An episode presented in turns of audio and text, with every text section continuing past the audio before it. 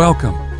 Thank you for listening to Spiritual Living with author and teacher Francois Feinberg. May the message you're about to hear earnestly touch your heart, and may it encourage you in your ongoing love of God the Father, your enjoyment of the Lord Jesus Christ, and your fellowship in both the Holy Spirit and the body of Christ.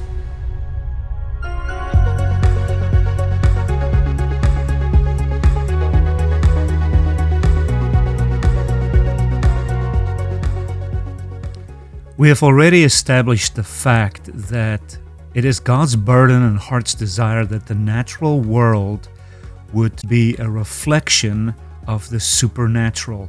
That is, that the realm of earth would be in step, in sync, congruent with the realm of God, the heavenlies. We saw how this realm of time and space, notably here on earth, got usurped by Satan and how it was overthrown, and how God, out of that chaotic situation, brought forth a testimony in man.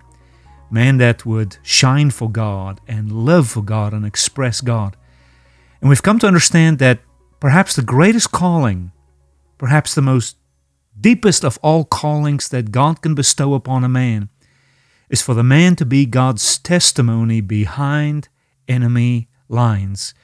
In other words, God uses man to show off his glory, his mercy, his capability. I have a few passages to um, explain that for you. First, here in 1 Timothy chapter 1, verse 14, 15, 16, and 17, Paul makes a tremendous statement regarding the mercy of Jesus Christ. In verse 14, he says, It's the grace of the Lord that superabounded towards me in faith and in love. He goes on in verse 15 to say that faithful is the word and worthy of all acceptance that Christ Jesus came into this world to save sinners, of whom I am foremost. He goes on, But because of this I was shown mercy. That is, because I'm the chief of all sinners, God showed extravagant grace and mercy towards me. That in me, Jesus Christ might display all his long suffering for a pattern to those who are to believe on him unto eternal life. That simply means that through the Apostle Paul, something of God's long suffering became known, something of God's mercy, something of God's grace. He made Paul an object to manifest God's kindness, God's benevolence. So he used Paul to show off something of himself. And therein is the truth. Man is to show forth something of God. And therefore, Paul can say to him, who is the King of the ages, who is incorruptible, invisible to the only God, therefore be honor and glory forever and ever. You may also know of the very famous passage there in um, the book of Ephesians, where Paul speaks about the tremendous grace and mercy of God.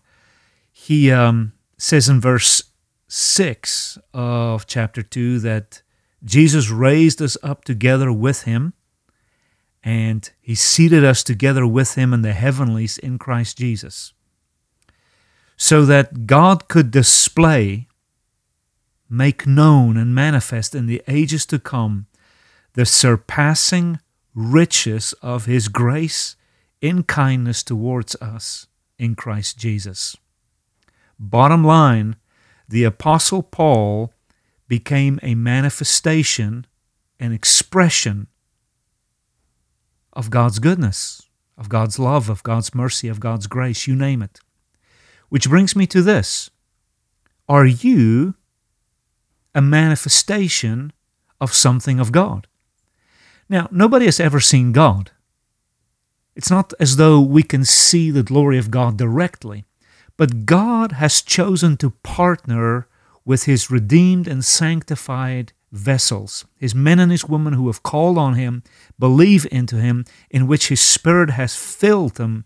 He uses those to show off his glory. Can I ask you, when men interact with you, do they touch something of the glory of God? This is the calling of a man. And it's interesting that God wants you to glorify Him, that is, to express Him, to shine Him forth behind enemy lines. Most of us think God wants you to only shine Him in a squeaky clean environment. When all your ducks are in a row and everything is controllable and the environment is just picture perfect, there's the best place to demonstrate God. But so often life is not that clean. Life is tough. It's as though we live in Babylon, full of idolatrous practices and the doctrines of demons and devils. And it's in this realm, this realm that Satan has usurped, that God can often show off his glory best.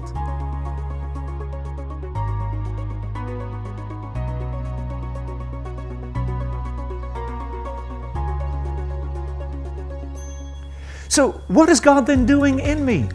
He is using me in this day and in this age and in this juncture of world history to be His Adam. And in this day, I will have a chance to eat from the tree of the knowledge of good and evil, just like Adam did. And in this day, I will have a chance to eat from the tree of life.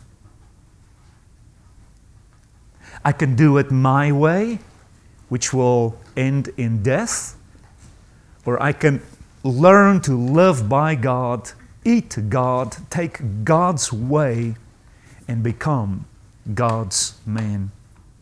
So, yesterday I wanted to just introduce you to a thought um, in a preliminary way that we are living, ladies and gentlemen, in a satanic world. We cannot see it necessarily. I don't understand entirely how it came about. But the Bible is very clear that there is an enemy of God. I want you to turn to 1 John. Let me show you this verse in 1 John chapter 5. So he says here, We know that everyone who is begotten of God does not sin. But he who has been begotten of God keeps himself. And the evil one, that's Satan, does not touch him, does not have an entrance into this man. Satan can buffet you, vex you, and harass you but he cannot have an entrance into the Son and daughter of God. Jesus even said the similar thing. He said, um, The ruler of this world is coming and he has no place within me. Oh, he tempted Jesus and he tried to trick him and trip him up every which way. But he did not have an entrance in the Lord the way he had in Judas Iscariot, for instance. And he's saying the same thing of the, the sons and daughters of God.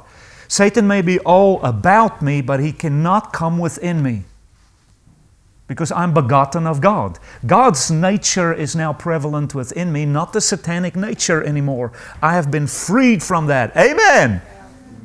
So I keep myself, and the evil one does not touch me. But look at verse 19. We know that we are of God. And the whole world lies within the grip, within the sway, some Bibles might even say, of the evil one. Some Bibles would even say it more graphically. It says the entire world has been usurped by Satan. It's been made hostage to Satan. So, however it came about, I'm not entirely sure. But of this we are sure is that we live in a realm where Satan, in a way, is, is, is, is, is, is Lord, is governing, is manipulating and twisting and perverting. And I want to say to you, what he's trying to do is cause chaos and waste and empty and purposelessness. That's why so many people can testify before I came to know Christ, to know Christ, my life was wasted.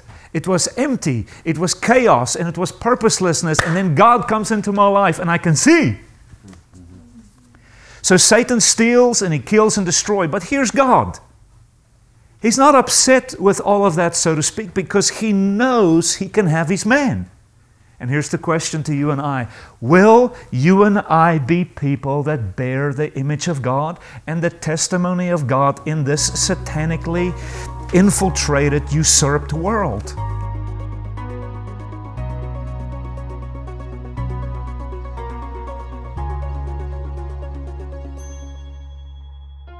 I have often heard many of God's people ask, why doesn't God just do something about the evil in this world?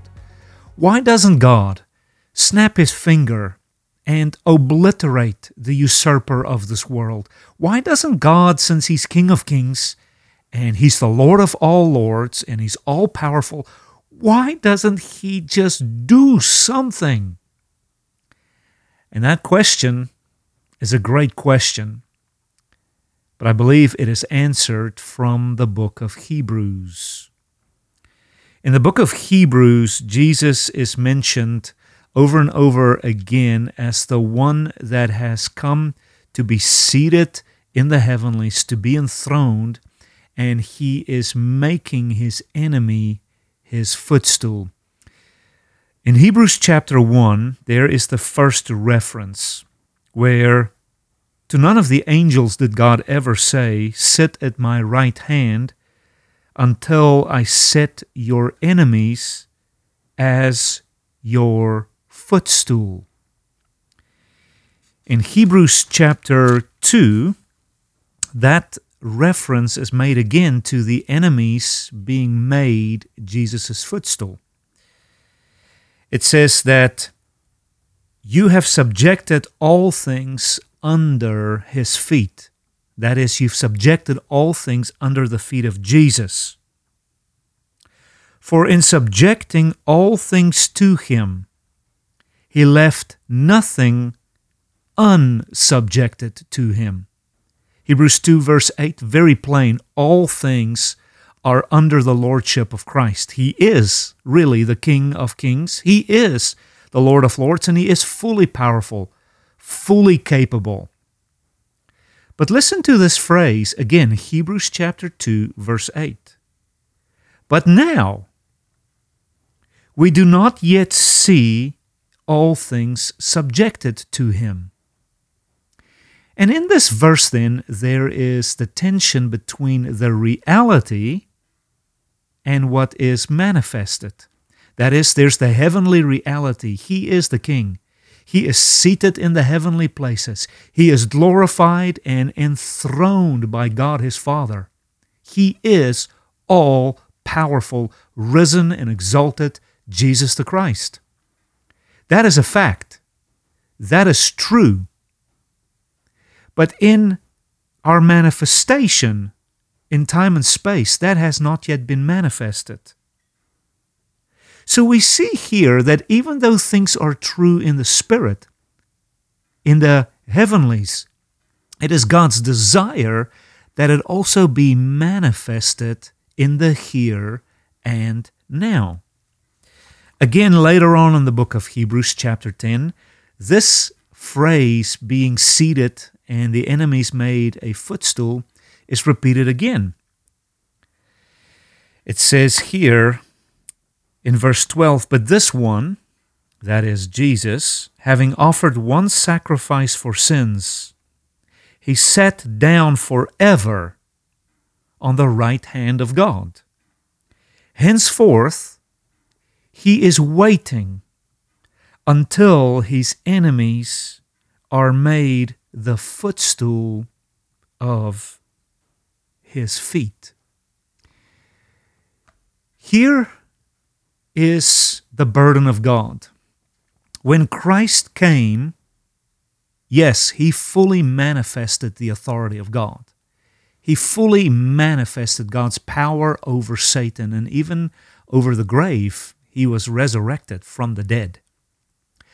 But now, as Jesus is seated in the heavenlies, he is doing that work of showing off God now through the body of Christ. As the head of the body of Christ, he already showed the pattern, the way, and the potential of the overcoming uh, of Satan. But now he will be using the body to manifest that victory. So Jesus already did it. It is a fact. It is secured and it's established. But the fact that Satan is still, in a way, seeking whom he may devour and is running rampant to cause chaos, God has got his body. He's got his men and his women at the ready to show forth the mercy of God, to show forth the grace of God, the overcoming nature of God. And through the body of Christ, manifesting the work of Jesus Christ, Satan is being made the footstool of Jesus. How is Satan being made Jesus' footstool? Through the manifestation of God's accomplishments through the body of Christ.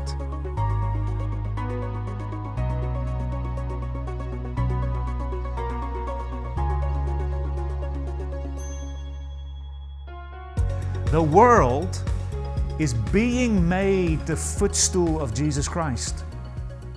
Jesus is Lord. He is the, the, the, king over all of this. In all the kingdoms of this world, uh, it's, it's His. And He paid for it. But it is being made subject to Him. It's, it's subject to Him by way of the authority of God the Father. God has given this world as an inheritance to Christ, but it's not yet fully manifested. Even though Christ is king in reality, Christ is not king in manifestation.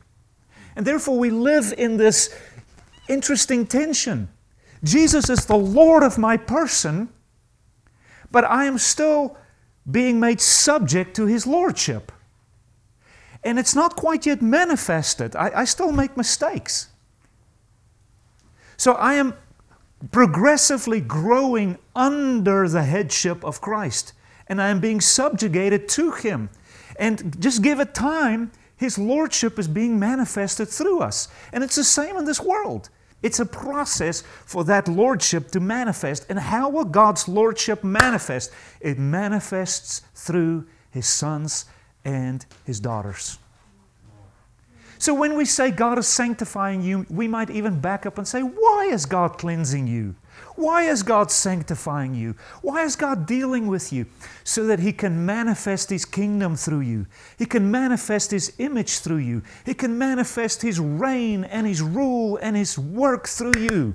Because currently you do belong to God. But is His Lordship manifested? Aha, that's the trick question. So when God is dealing with you in the Christian life and He is sanctifying you why, why, why? It's so that you can become an expression of His glory and His lordship can be manifested. So He uses man to manifest the invisible. Christ was used of His Father to manifest the invisible. He was the express image of the invisible God, the book of Colossians teaches. And you and I are made in that image. So we have a similar mandate. We are here to put God on display. We are here to declare God, to express God. And that is your ultimate, ultimate calling. Everything else is penultimate, as we would say. It's secondary.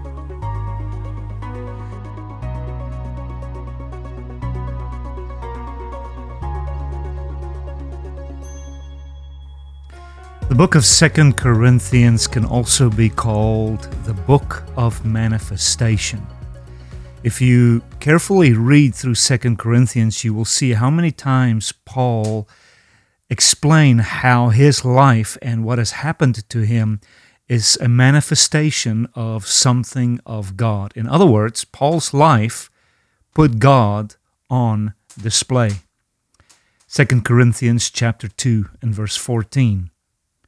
But thanks be to God who always leads us in triumph in Christ and manifests the savor of the knowledge of him through us in every place. The knowledge of God became known, and it was sweet and pleasant through the life of the Apostle Paul. He put God on display, you might say. In chapter 3 and verse 3, Paul would say, Since you are being manifested, that you are a letter of Christ ministered by us, inscribed not with ink, but with the Spirit of the living God, not in tablets of stone, but in tablets of the hearts of flesh. Inasmuch as Paul was a manifestation of the fragrant aroma of God, the Corinthian body of Christ, that ecclesia, that local community, like a letter, display the heart of somebody. A letter speaks of the intention of somebody. That community display and speak for Christ. Again, through us as individuals, but also through us as a body of Christ, we put God on display. That same principle is in the Gospel of Matthew 5, where Jesus says that you are the light of the world and you are the salt of the earth. When Christ speaks that word, it is to a plural community that he speaks not to us just as an individual, that you individually are the light of the world, but that you all, plural, are the light of the world. It's a corporate calling to put God on display. Again, in uh, 2 Corinthians chapter 4 and verse 2, Paul says, But we have renounced the hidden things of shame not walking in craftiness, nor are we adulterating the word of God, but by the manifestation of the truth, commending ourselves to every conscience of men before God. What Paul is basically saying is that I spoke truthfully for God. I manifested the true gospel. Paul's life was an expression of the mysterious, unknown truths of God. It became known through his living and it became known through his speaking. In chapter 4, verse 10, Paul goes on to say that we're always bearing about in our body the putting to death of Jesus, that the life of Jesus may also be manifested in our body. Through the apostle, and through us as the body of Christ, the life of God is being manifested. For we who are alive are always being delivered unto death for Jesus' sake, that the life of Jesus may also be manifested in our mortal flesh. So, with all the persecution, all the suffering, God was displaying his resurrection power. Again, something of the hidden, the unknown, something of the supernatural became very visible, very plain, very discernible through the life of the apostles. In chapter 5 of Second Corinthians, again, I uh, tongue in cheek would say it's the book of manifestation. Paul would say, for we must all be manifested before the judgment seat of Christ, that each one of us may receive the things done through the body according to what he has practiced, whether good or bad. Knowing, therefore, the fear of the Lord, we persuade men, but we are made manifest to God. Yet I hope that we are also made manifest in your conscience.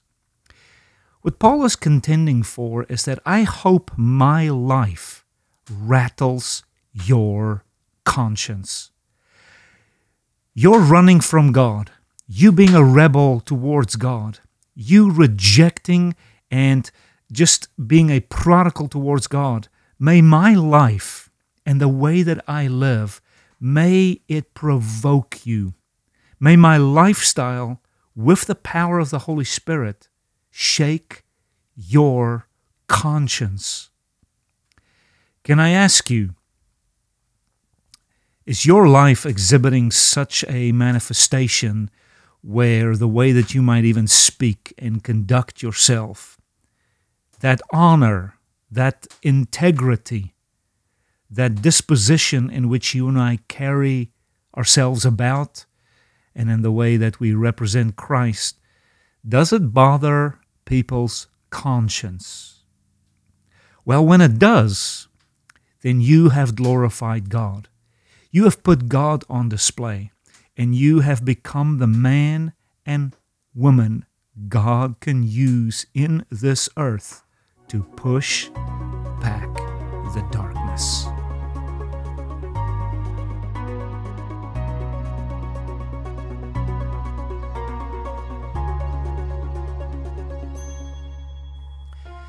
In Philippians 2, verse 15, Paul says to the Philippian community that he is praying for them to be blameless and guileless, that they would be children of God without blemish in the midst of a crooked and perverted generation.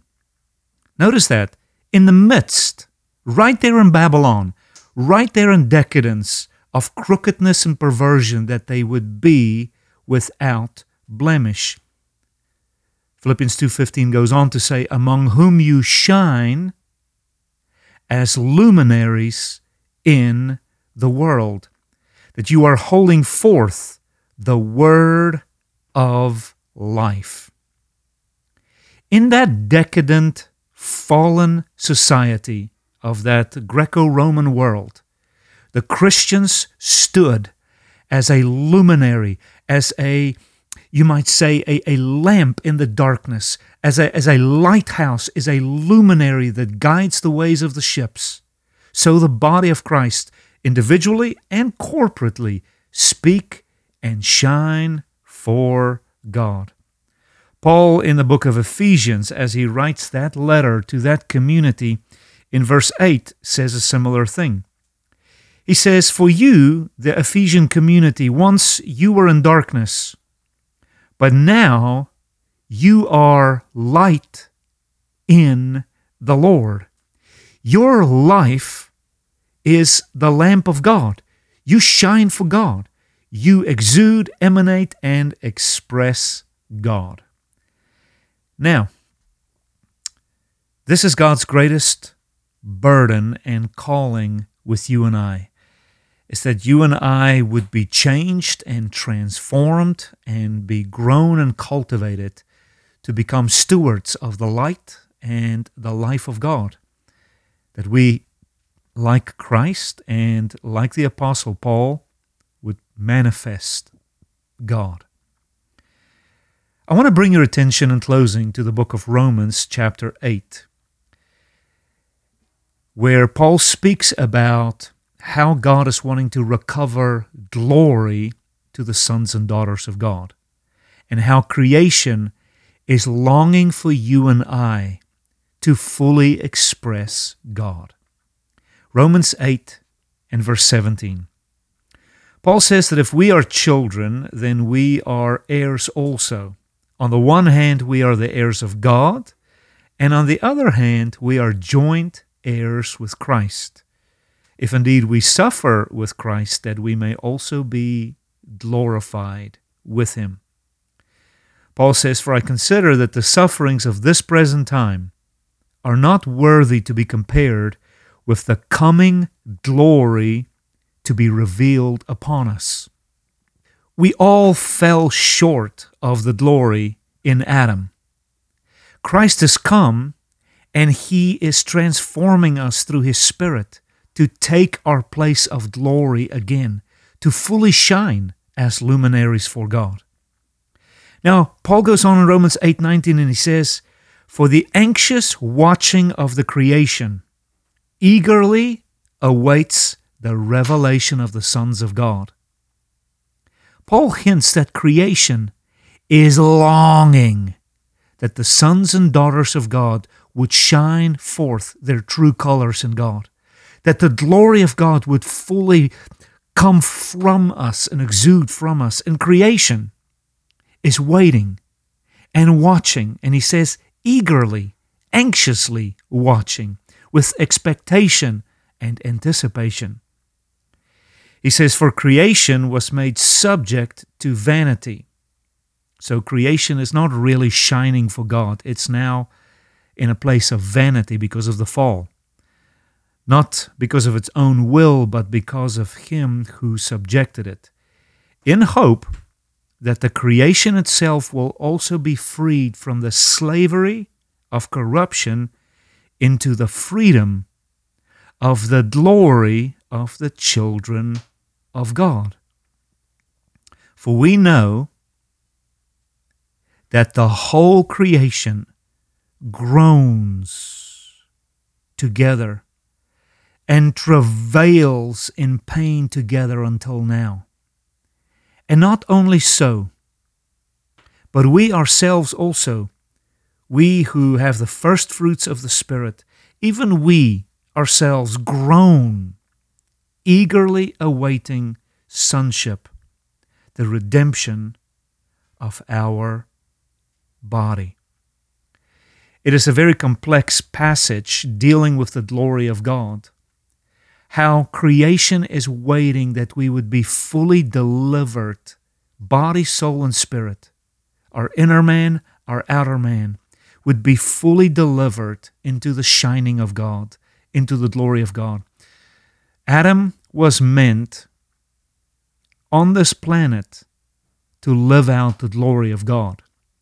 We know that he failed, but Christ came and he lived it out. And now, by his Spirit, he is working that glory into us. In 2 Corinthians chapter 3, Paul says in verse 18 that with an unveiled face, we are beholding Jesus.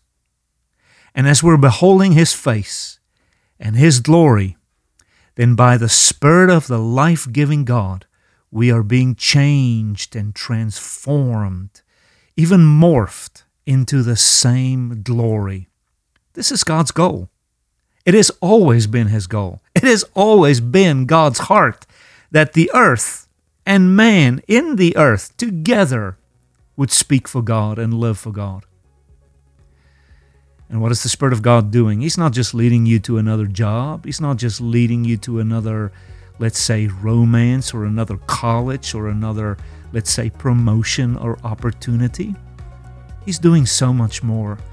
He's doing what has been in his heart ever since day one. He is leading us into glory. And so, what is salvation? Salvation is to save us from our sins, to, to forgive us from our sins, yes. But salvation is the recovery of God's glory upon man. And we know in due time that this earth will be renovated with fire. God will do away with the old heavens and the old earth, and He will bring about a new heaven and a new earth, if you will, that will represent God in His glory. Glory is at the front end of the biblical narrative, glory is at the back end. And in the middle, he is working, He is conforming, He is sanctifying and transforming to bring us from one degree of glory to another degree of glory.